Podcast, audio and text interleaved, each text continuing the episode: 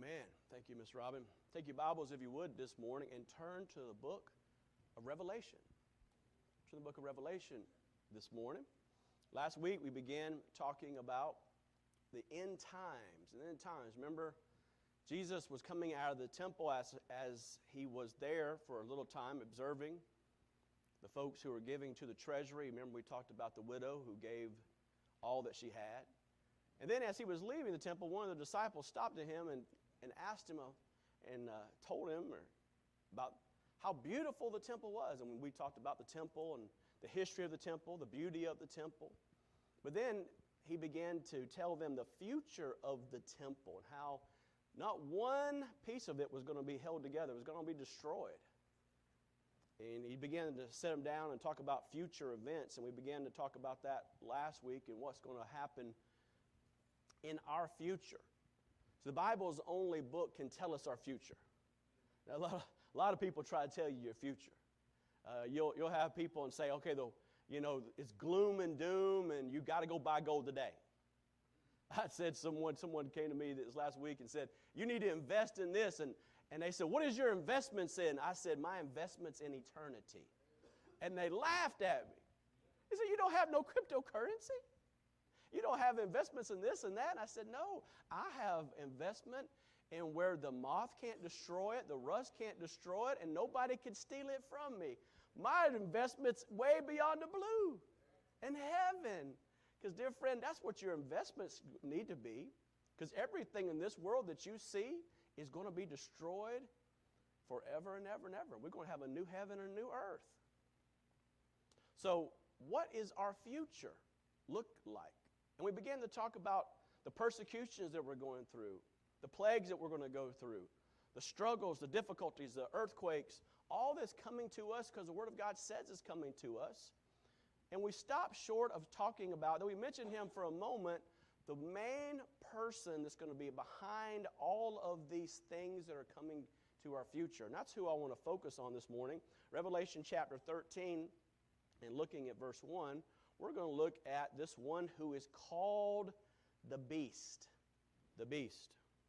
Revelation chapter 13 and verse 1, this is John, under the inspiration of Holy Spirit, And I stood upon the sea, sand of the sea, and saw a beast rise up out of the sea, having seven heads and ten horns, and upon his horns ten crowns, and upon his heads the name of blasphemy. And the beast which I saw was like unto a leopard, and his feet were as feet of a bear, and his mouth as the mouth of a lion. The dragon gave him his power and his seat, his great authority. And I saw one of his heads, as it were, wounded to death, and his deadly wound was healed, and all the world wounded. Uh, wondered after the beast, and they worshiped the dragon, which gave power unto the beast. And they worshiped the beast, saying, Who is like unto the beast?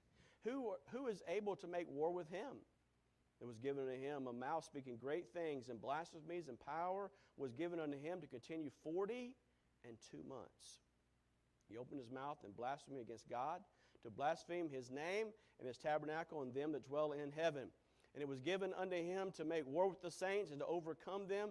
And the power was given him over the, all kindreds and tongues and nations and all that dwell upon the earth that w- shall worship him, whose names are not written in the book of life of the Lamb slain from the foundation of the world. And if any have ear, let him hear. He that leadeth unto captivity shall go into captivity. He that killeth with the sword must be killed with the sword. He that hears the patience and the, in the faith of the saints. And beheld another beast coming out of the earth and had two horns like a lamb, and he spake as a dragon. And he exercised all power of the first beast before him, and causeth the earth and them that dwell therein to worship the first beast, whose deadly wound was healed. And he doth great wonders, so that he maketh fire come down from heaven on the earth in the sight of men and deceiveth them that dwell on the earth by the means of those miracles which he had power to do in the sight of the beast, saying to them that dwell on the earth that they should make an image to the beast, which had the wound by a sword and did live. And he had power to give life unto the image of the beast, that the image of the beast should both speak and cause as many as would not worship the image of the beast should be killed. And he causeth all both small and great, rich and poor, free and bond, to receive a mark in their right hand or in their foreheads, and that no man might buy or sell save he that had the mark or the name of the beast or the number of his name. Here is wisdom.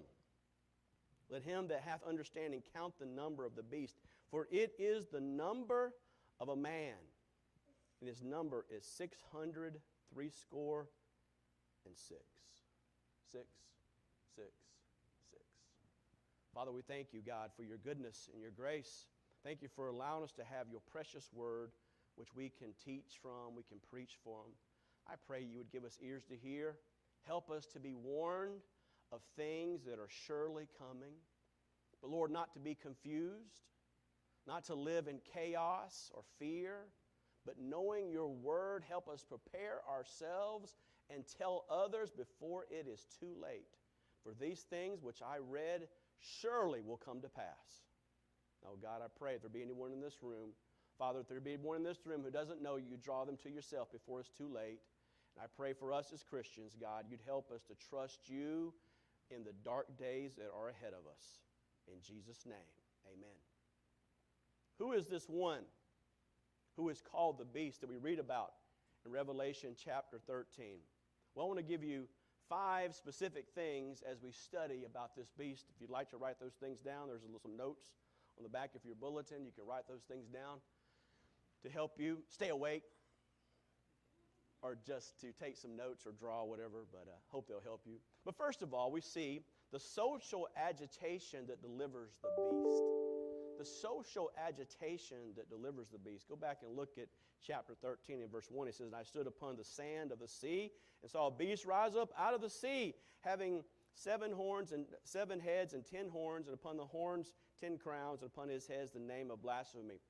I believe, though there's many interpretations of the of sea, and there's good men who disagree, I believe the sea that is talking about here is society. Uh, we know we are in a world that is definitely agitated. We know we're, we're in a place where people are divided. Some believe this, we are as divided in the United States now as we have been not since the Civil War. It's not really Republicans against Democrats, it's just really right and wrong. It's just really right and wrong. A lot of folks say, Preacher, don't get political. Don't talk about religion and, and Christianity. Folks, it's, it's becoming basically just the same. You speak out against wrong, it's not about politics, it's about right or wrong. Abortion isn't a political issue, it's a right or wrong issue. Homosexuality isn't a, right, isn't a political issue, it's a biblical issue. Transgenderism, Marxism, uh, Black Lives Matter, all those things aren't p- political issues, they're biblical issues. And we go back to say, what does the Bible say about it, folks? And you need to have an answer from the scripture when people ask you, not what you think, but what does the Bible say? That's why we need to be students. We need to study the Bible to say to those folks who come to us at Thanksgiving or at Christmas or some other time as we're traveling. This is what the Bible says. From society, we see a place that it seems is, is a, it's not correct grammar, but it's definitely the truth. The world is getting worse and worse. badder and badder. It just plain ain't good. And dear friend, I wish I could say to you today that everything in, the, in society and um, in America is going to get better. But if you read the Word of God, you cannot say that and be honest. The worst days immediately in front of us are going to be the worst in the history of the world. Outside of the time of the flood, it's going to be the, the worst in the history of the world. Because right now we have a space, we call it the church age or the age of grace, where people can be saved and the, and the gospel is being preached throughout the entire world. And, and the Bible says, Whosoever shall call upon the name of the Lord shall be saved. The, the, the table is prepared. Come and eat.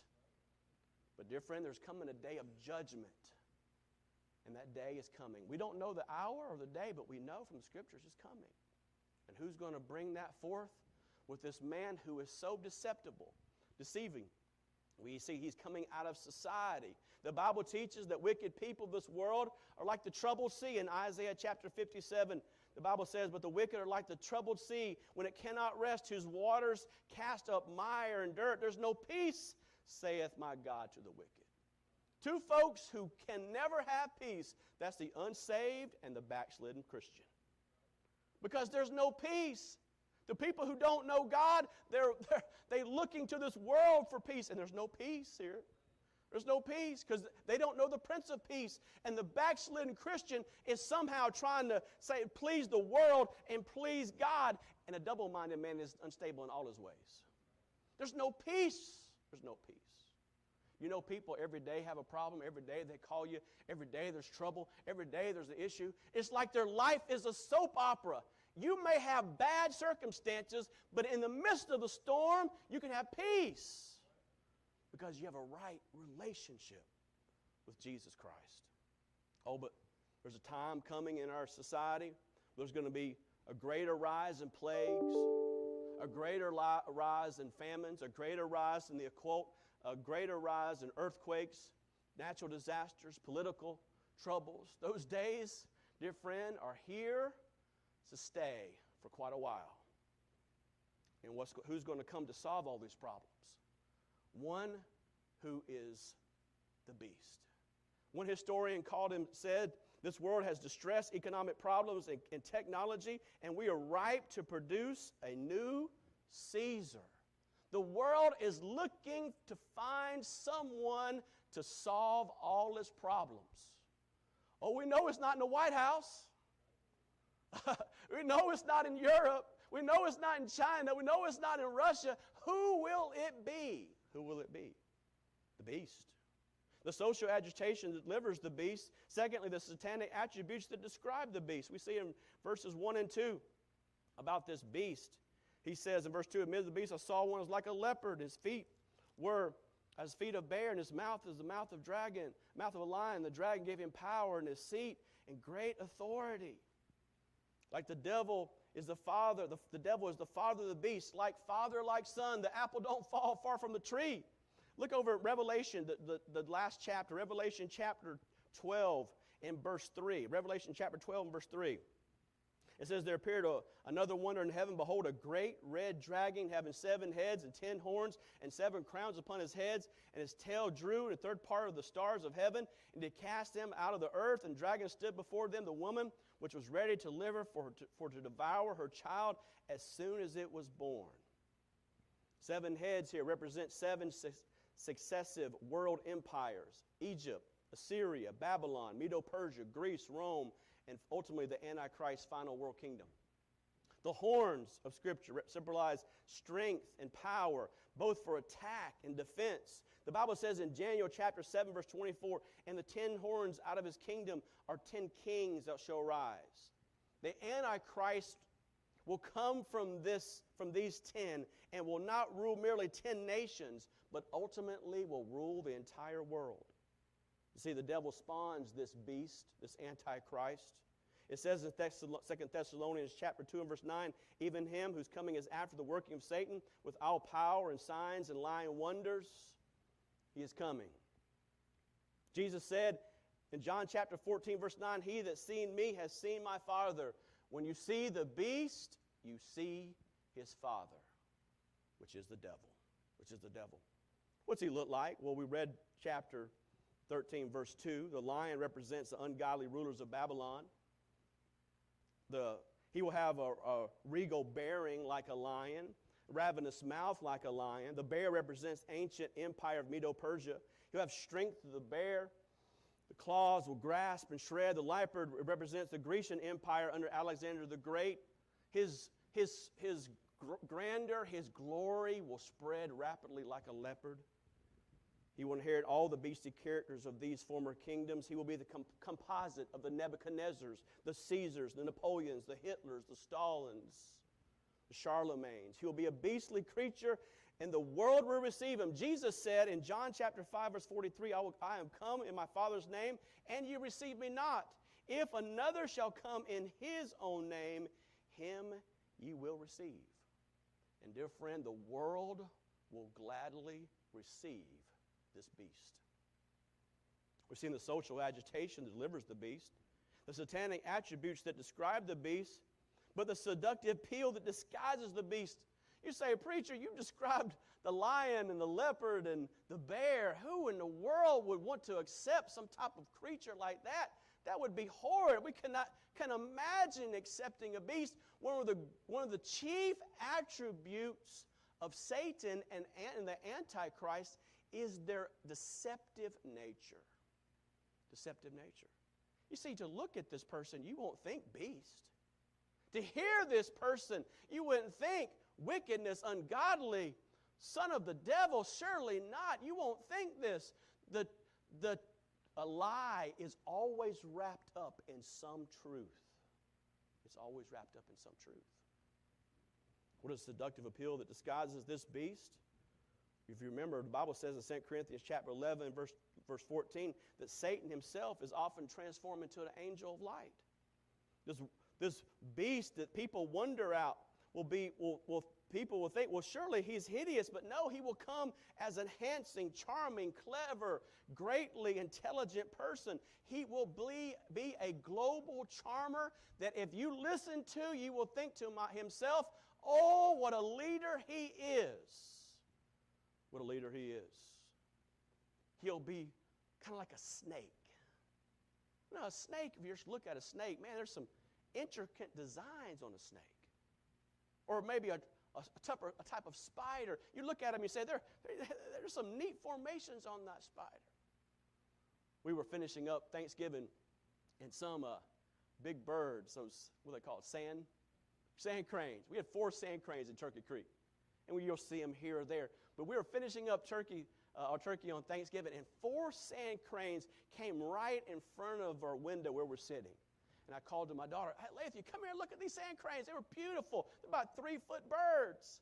And as we were walking across the grass, all of a sudden I saw a black snake twiddle, squiddle around. And those birds jumped up and did their little bird dance. But I couldn't see that snake from my vantage point. It was hid in the grass. But those birds saw it. And you know what? The Antichrist is going to be like a little a snake may be beautiful the outside, but has a venomous bite that will destroy millions, yea, billions of people. The whole world will marvel, out, marvel after this man who disguises himself as a man of peace. The Bible says in Daniel chapter 8, verse 25, and through his policy also he shall cause a craft to prosper in his hand. He shall magnify himself in his heart. And by peace, by peace, not by the sword, but by peace shall destroy many. He shall also stand up against the prince of princes, but he shall be broken without hand. A social agitation delivers the beast, satanic attributes that deliver the beast, a seductive appeal that disguises the beast. But what is the ambitions? What are the sinister ambitions that drive the beast? What is what has he come for? What is his purpose? Well, we know Jesus primarily came to seek and to save that which is lost. Jesus come, didn't come primarily to be praised, though he was. He didn't come primarily to, to be worshiped, though he, though he was. He didn't come primarily to do great miracles, though he did. He came for one purpose. He came to die for our sins so we could have everlasting life. He that believeth in me, Jesus said, shall never die. Shall never die. That same person who was mocking me because I didn't have any investments said to me, Well, what are you going to do in this life? What, what's, what's so good about what you believe? Because I told him I was a Christian. I said, I will never. Beat that. How much money you got? Friend, friend, all the money in the world can't keep you from death. Oh, this old heart may quit beating. These, these lungs may quit sucking in the air. I may close my eyes in death, but dear friend, I will never die. He is resurrection and life shall never die. You believe it? Oh, dear friend, will never die. But see, the devil, the Antichrist, is opposite of that. Why does he come? First of all, to defy, deify Satan. Just like Jesus came, and he came and he always did those things which, the, which pleaseth the Father, the Bible tells us. The Antichrist is come to glorify his father, Satan. He's pointing to the devil. He's glorifying the wicked one, Satan. As Jesus came to glorify the Father, the devil, the Antichrist, has come to deify Satan. He wants to cause all the world to worship him. And that was the primary reason why the devil was kicked out of heaven because he said, I want to be, read it in Isaiah, I want to be like God. I want to be greater than God. I want my throne to be grander than God. And dear friend, there's, there, is, there are no two gods. There's only the God. And the creation cannot be ultimately like the creator. There's only one creator, and that's Jesus Christ. So the devil was kicked out of heaven. But the devil wants worship, he wants power, he wants glory. So he comes to deify Satan, but secondly, he comes to defy the Savior. He hates the Lord Jesus Christ. Satan cannot touch the saints' heaven, so he does all he can to reduce their strength. He will, he will belch forth blasphemies. He will destroy with his words, with his tactics, with his ways, all those who trust in Christ. He is the Antichrist, which means against Christ instead of Christ. He comes to deify Satan. He comes to defy the Savior. He comes to destroy the saints. He comes to destroy the saints. During the tribulation, there'll be millions and millions and millions of people who become Christians. But these tribulation saints will go through more difficulty than probably any people in the face of the world, the history of the world. Because to be a Christian, to be a Christian will cost them their very lives. To say, I know Christ. Now, right now, if you say you're a Christian, you're pretty much accepted, depending on what crowd you run around in. But, dear friend, you know it's more difficult to live for Christ in the United States now than it was 20 years ago, or 30 years ago, or 40 years ago. Some of you, dear folks, are a little bit older than I am. Remember when the Bible was taught in, the, in elementary school? Why, dear friend, you try to teach a Bible in elementary school now, most folks. Well, dear friend, they'll, they'll think you're crazy. They'll call you mad, and they'll try to set you up with a psychologist to give you a pill to fix your problems. Because you have mentally gone out of your mind. That's what they're going to do to folks in the future. That's what they're doing to us now. That's what they're going to do in the future.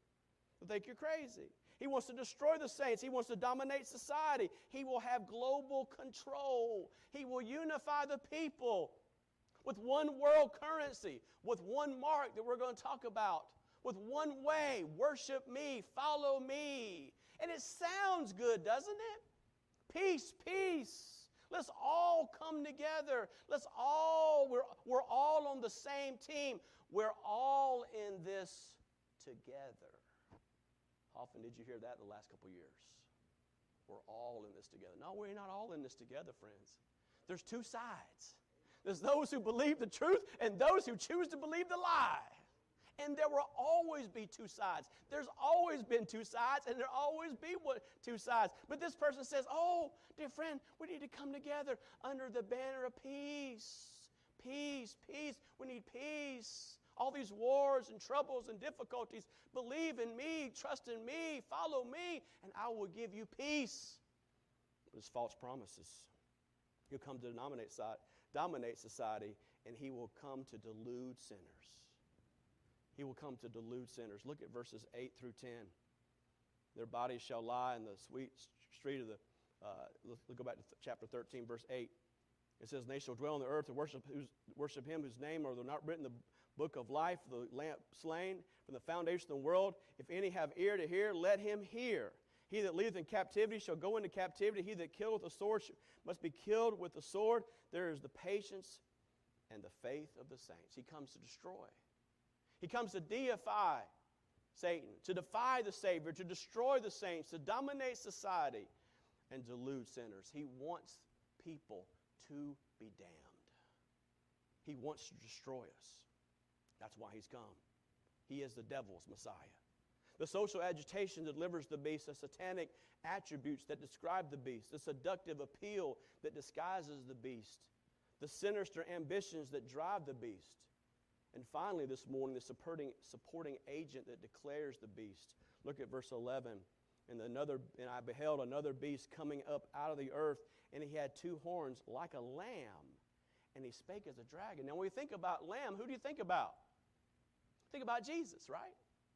We think about this time of year, especially Christ uh, coming as, as a lamb slain before the foundation of the world. We think about the baby Jesus, the gentle Savior.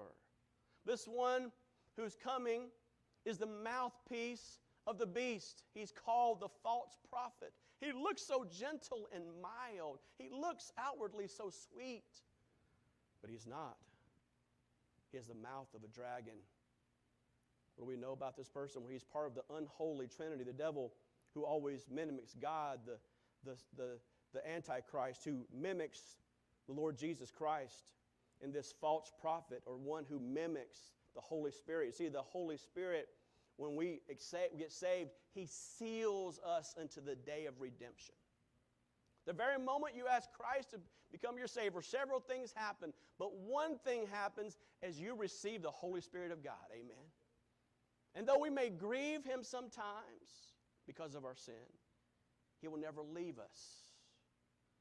Paul, uh, David said, Restore unto me the joy of thy salvation because we live a sinful life. We make choices in our life that grieve him.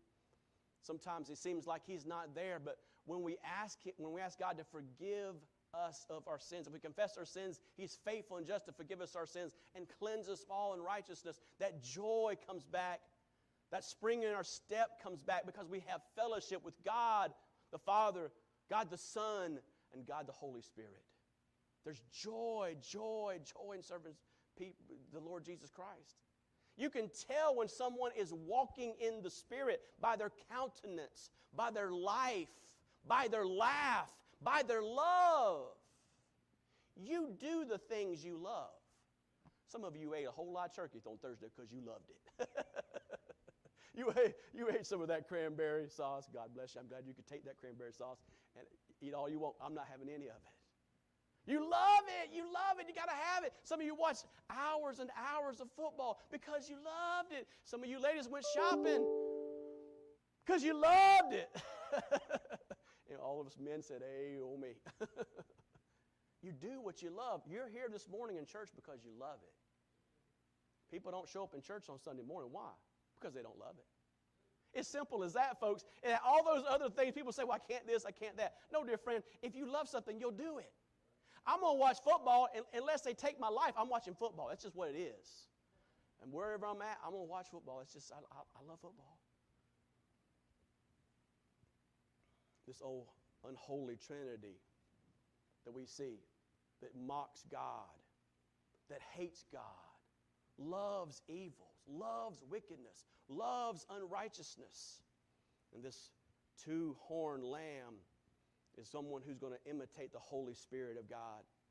There's an unholy holy Trinity. And what do we know about this person? Well, it says in verse 13, He doeth great wonders, so that he maketh fire come down from heaven on earth in the sight of men. This false prophet is going to speak. Oh, look, look so gentle, look so meek and mild. He's going to speak wicked, blasphemous words like the dragon. He's going to have the power, the supernatural power to call fire from heaven. Remind you of some people in the, in the, in the Bible? Like Elijah. They're gonna, he's going to have power like some of the prophets of old had power. He's going to have the ability to call down fire from heaven. He's going to have an image, we see in verse 14, that see with them dwell on the earth by means of those who miracles which had power to do the same the side of the beast, saying to them that dwell on the earth they should make an image to the beast which had wounded wound by a sword and did live, and he had power to give life unto an image of a beast, and that image of the beast should both speak and cause that which, as many would not worship the image of the beast, should be killed. So not only is he going to have the power to, to have fire called down from heaven, he's going to, there's going to create an image of the beast, an image of the Antichrist. Now, a hundred years ago, people reading this must say, that don't make any sense. But today, this, well, technology as it is today, I think just this last week, Elon Musk said uh, that right now is the ability for cars to run themselves. Electric cars run themselves. If electric cars can run themselves and go where, where you tell it to go, how hard it is for some creature, some robot, some image of the beast to do what the beast and the false prophet tells it to do. It's going to have power, it's going to have the ability to kill and destroy those who take not the mark. So he's going to have the ability to, to, to, call down fire from heaven. He's going to have the ability to create an, an image. And the third thing that he's going to be able to do is to institute the power of the mark. Look at verse 16. He causeth all, both small and great, rich and power, free and bond, to receive a mark in their right hand or in their foreheads, though no man might buy or sell, save he that had a mark, or the same of the be- name of the beast, or the number of this name. Here is wisdom. Let him understand and count the number of the beast, for it is a number of a man with the number. His number is six hundred and three score and six. What is this mark? What's the mark of the beast? Why 666? Because the number of perfection is seven. Man can never be perfect. We, again, are the created beings. We're not the creator. So, six, six, six, three numbers representing the three powers of the Trinity. In this, in this case, the unholy Trinity the devil, the Antichrist, and the false prophet. Who doesn't take this mark will, never, will not be able to buy or sell. Many a Christian will die on this earth because they'll choose not to take the mark of the beast. You say, Preacher, that's impossible. Well, dear friend, again, look what's been going on the last couple of years. They already have microchip technology. I was reading just yesterday in Sweden, you can get your vaccine passport in a chip of your hand or elsewhere under the skin. I watched a video of a doctor putting a microchip in the hand of another man, and all he had to do was go up to the door and say, I, I had my vaccine, I can walk right through the door. And if that ability is prevalent today, what will it be in the future? We thought those things many years ago, so that there's no way that can happen. It's happening before our eyes. The truth of the scripture is happening and coming to pass right before our eyes. What's the conclusion, dear friend? The conclusion is, friends, things are go- going to get worse for us as Christians. As an American, it destroys. I hate it because I believe our country is going to go through the worst time in its history. See, as I read the scripture, I see Russia, I see China, I see Egypt, I see lots of other countries, but I don't see the United States of America. I believe that we're coming towards the end of this great nation. And if you know something about history, you see the end of our country. You see, you see what's going on around us. Now, when that's going to happen, how that's going to happen, I don't exactly know. Maybe a, this country will be part of the European Union or some other, some other nation. But the greatness that we once had, unless there is a great revival, and I pray for a great revival, is going to continue until we ultimately are destroyed. This things, these things are coming to pass. I would love to say to you all today, folks, read your Bible, pray, and everything's going to be okay. Just have positive thoughts. Everything's going to be good. Just smile, love one another, shake everybody's hand. Now, if I had some more hair and had curly hair and an acrylic table in front of me, I'd probably tell you those things.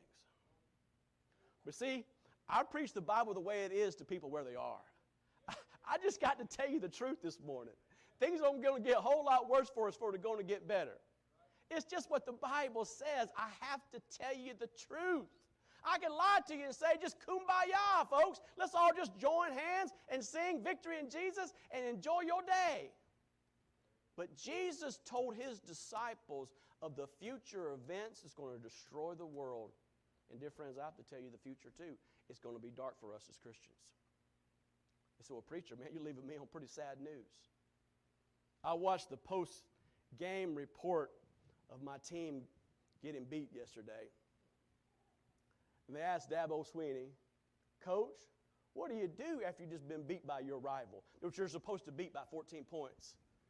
You haven't lost a game here at Clemson in over 40, 40 games. You, you've beaten this team seven consecutive times. Even the Gators beat South Carolina. What do you do? You know what he did? I love what he said. He said, Romans 8 28. And we know that all things work together for good to them that love God and to them that are called according to his purpose. Now, I'm going to say to you, dear friend, not all things are going to work good for everybody. For most folks in this world, it's going to be horror. Most folks in this world are going to go through the tribulation. They're going to be deceived. They're going to be believe the lie, and they're going to ultimately be destroyed. But for those who choose the Lord Jesus Christ, dear friend, there's hope. Oh, we're going to go through some sad days. We're going to go through some days where we're just plain defeated, knocked down, discouraged, frustrated. Life doesn't make sense. But, dear friend, ultimately, I can say this without, a, without any apology and without any question Jesus Christ wins. Because there's coming into this tribulation time. After seven years, Jesus Christ with us, who've gone up to be with him in the clouds for seven years, we will return with him after the tribulation, and we will be ushered into a thousand years of peace called the millennium. And we will enjoy this world like it has never been enjoyed since the days of Adam and Eve. Those things are coming. And after that thousand years, when the devil rises himself up one more time after he's been put into the abyss for a thousand years, he'll be allowed to come back one more time to make war with the saints and the Lord Jesus Christ, and he will be destroyed. And the Bible says there'll be a new heaven and a new earth. I like new things, amen. And we will dwell with him forever and ever and ever. Sad days coming? Yeah, they are. I wouldn't lie to you if I, I wouldn't tell you anything different. That's what the Bible says. But ultimately, for us, for we who know Jesus Christ, our best days are ahead of us, not behind us. The question is today do you know Christ is your Savior?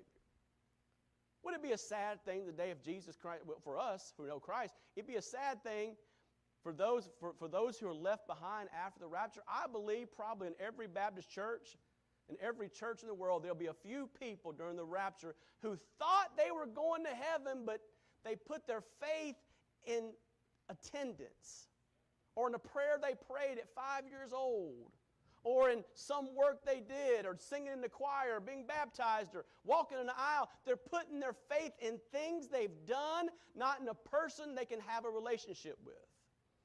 I believe possibly if the Lord came back in the rapture today, there may be some in this every room who are still here. And you're looking around saying, What happened? There's going to be so many people that are deceived because that is the number one work of the devil even today.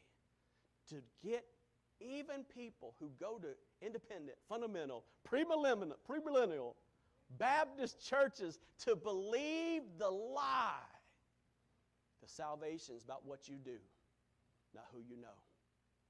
Dear friend, do you know Christ is your Savior? Has there been a time in your life where you placed your faith in Him? Do you know Him? I love this quote that I read this morning from this dear preacher.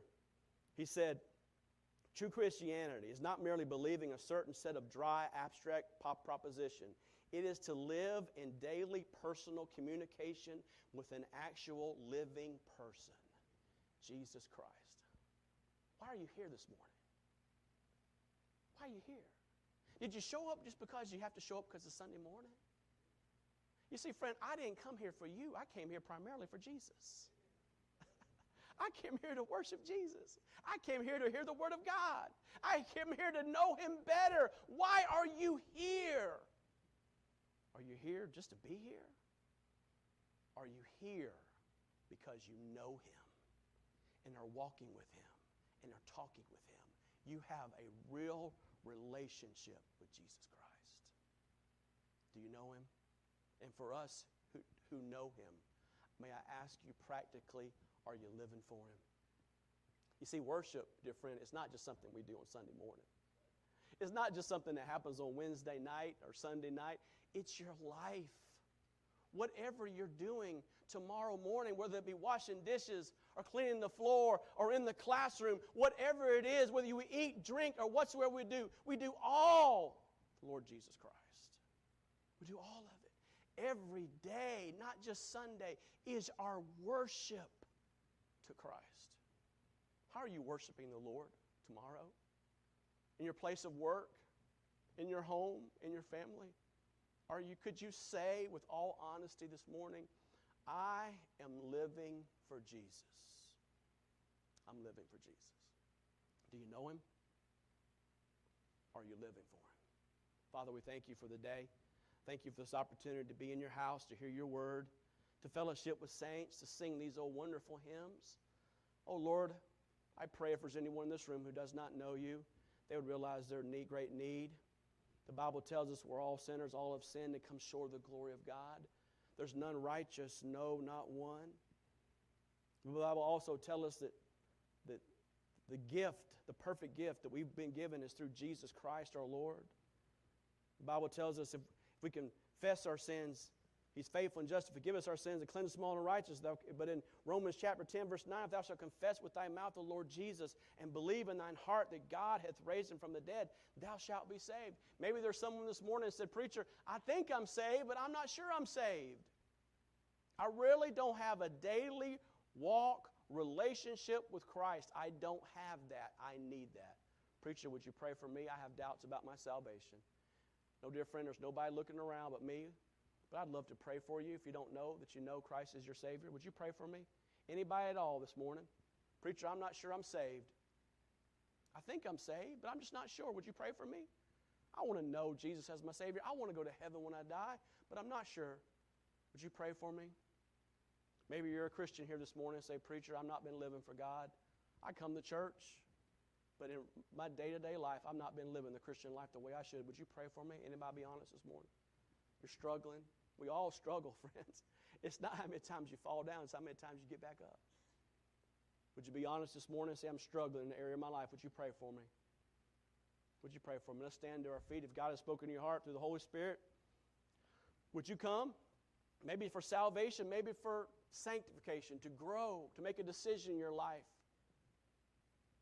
Realizing church attendance is important. Living for Christ is important. Being faithful is important. Maybe there's some area that God has spoken to you about this morning. You'd like to nail it down in your life. As, a, the piano plays, would you come? Some have come. Would you come this morning? I'm not saying, preacher, I'm not sure about my salvation. My Christian life is not what it should be. I need to make some changes in my life. Maybe you're not the witness you should be. Maybe you don't have the testimony that you should have can change that. You're one decision from being right with God. Would you make that decision this morning? I want to live for Christ. I'm willing to sacrifice for Christ. I need to do more for Jesus Christ. Is that you this morning? Whatever the need, listen to the sweet voice of the Holy Spirit this morning.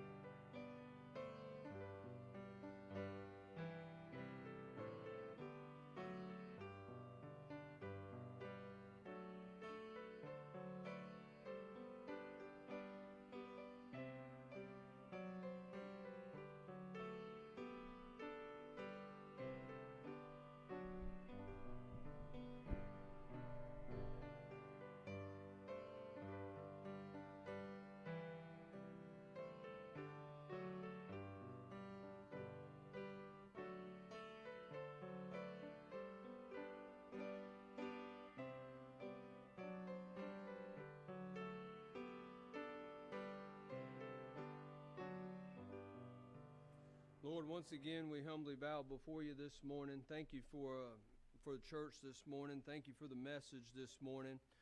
And Lord, uh, evil, evil men and seducers shall wax worse and worse. And as we walk through this world, I pray that the joy of the Lord continues to be our strength. And thanks be unto God, which giveth us the victory through our Lord and Savior Jesus Christ.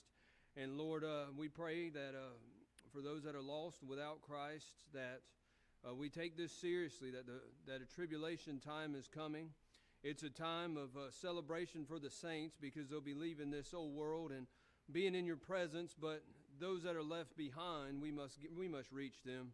Lord, give us a burden for those sinners. You came to seek and save that which was lost. We don't know how much time we have, we don't know how much time they have. And Lord, I pray that you give us a burden as a church for lost and dying souls. And Lord, I'm glad that you look my way one day. I'm glad the Bible says He remembered our frame. He knows that we're just dust. And I thank you, Lord, for loving me and caring for me and the mercy you bestowed upon me and my family and our church. You've been good to us, Lord. I thank you once again for what you've given us here at North Gainesville Baptist Church. And I pray, Lord, uh, this evening that you meet back with us. In Jesus' name, amen.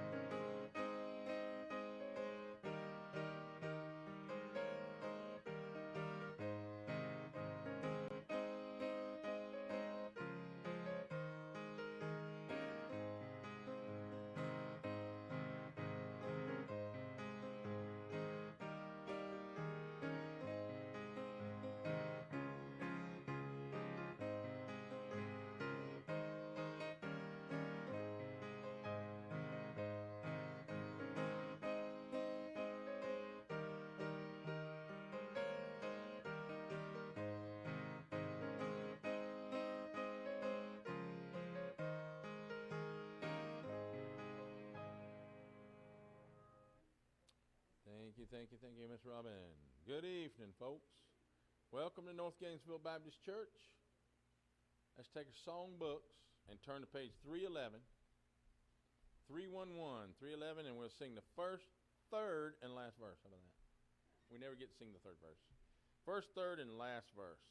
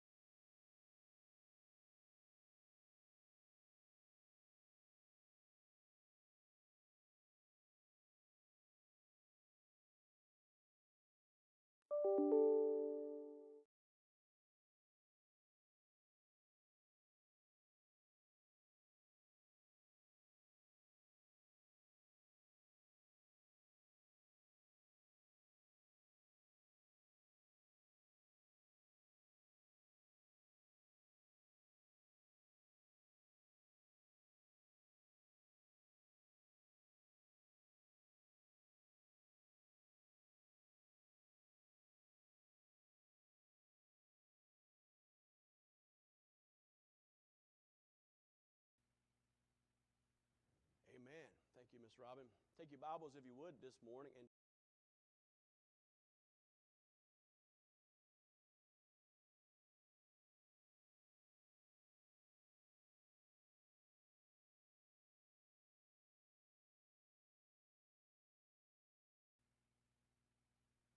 Amen. Thank you, Miss Robin. Take your Bibles, if you would, this morning and turn to the book of Revelation.